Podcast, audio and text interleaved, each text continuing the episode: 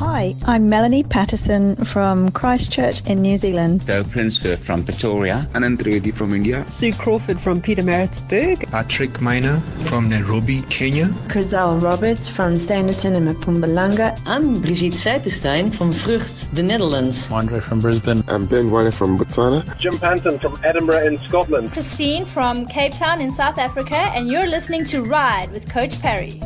Welcome on to the next edition of Rides. My name is Brad Brown. I've got our cycling coach, Devlin Eden, with us once again. Dev, nice to catch up. Hey, Brad. How's it going?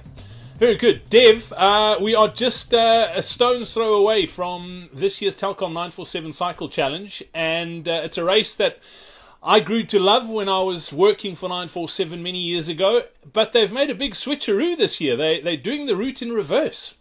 Yeah, so it's it's quite interesting. Uh, I think it's it's probably a good thing in the sense of trying to keep things fresh and keep people interested in coming back to the race. Uh, but it'll it proves to have its own challenges quite a quite a bit differently. Yeah. Dev, do you think it's going to make it tougher? Is it going to make it easier? Uh, Brad, I think so. Again, the, for those that have become quite used to the event and used to what was the current route, um, well, was the the normal way that we, we tend to know, is there was a lot of the, the climbs, so the sort of three nasty climbs that happened coming through Steyn City towards the end of the race and in the last sort of 10Ks will now be at the beginning of the race. So I think first and foremost is to ensure that the riders are going to make sure you've got a decent warm up before. So that's going to be quite a key thing for this year's this year's event. I think just so that you're ready, your body's prepared to start hitting some pretty pretty tough graft right from the start. So there's going to be three nasty climbs right in the beginning. That's quite a bit of elevation. And then from there, probably till a, probably a good 46 to 50 Ks of the race is constant sort of rolling up and down drags.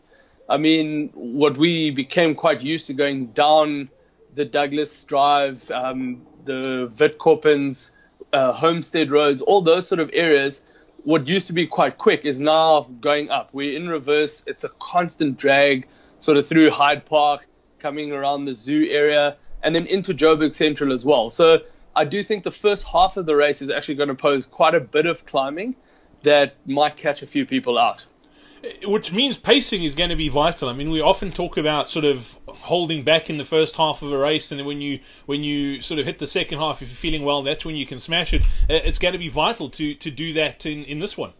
Yeah, for sure. And again, sort of the the second half. So once you've sort of passed that 50k mark, the 52k mark, you then start to get out onto the open M1 again. And I think once you're back on the M1, there, there's room to make up a little bit of time there. So there will be, it will flow quite quickly, I believe.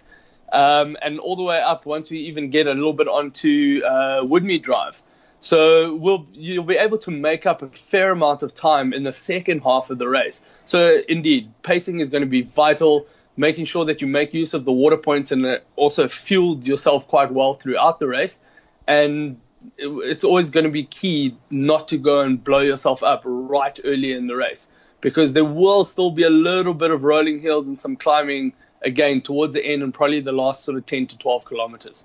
I mean, final bit of advice that you could give someone who's possibly doing their, their first one. I mean, we're talking about the way it's changed, but uh, at the end of the day, it's still close on the 100 Ks you need to cycle, and someone might be doing their first one, uh, don't know what the old one was like. Uh, what advice would you give them? Well, I think, firstly, the main sort of key piece of advice from my side would be the training should be done. Well, hopefully the guys have done the fair amount of training and not dusting their bikes now off only. um, but if the training has been done, then between now and it's two weeks, it's next, it's less. It's actually a week and a half away from race day.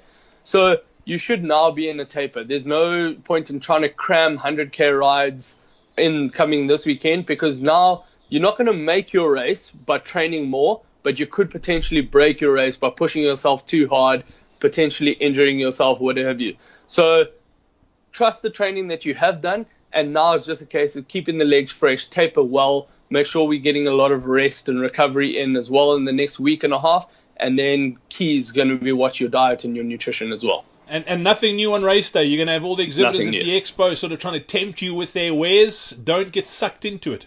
Yeah, that's it, and that's exactly so. Yeah, like you say, don't try anything new. Don't anything that you might get at the expo, chuck it in a bag and attempt to use it over your December holiday. Yeah, absolutely.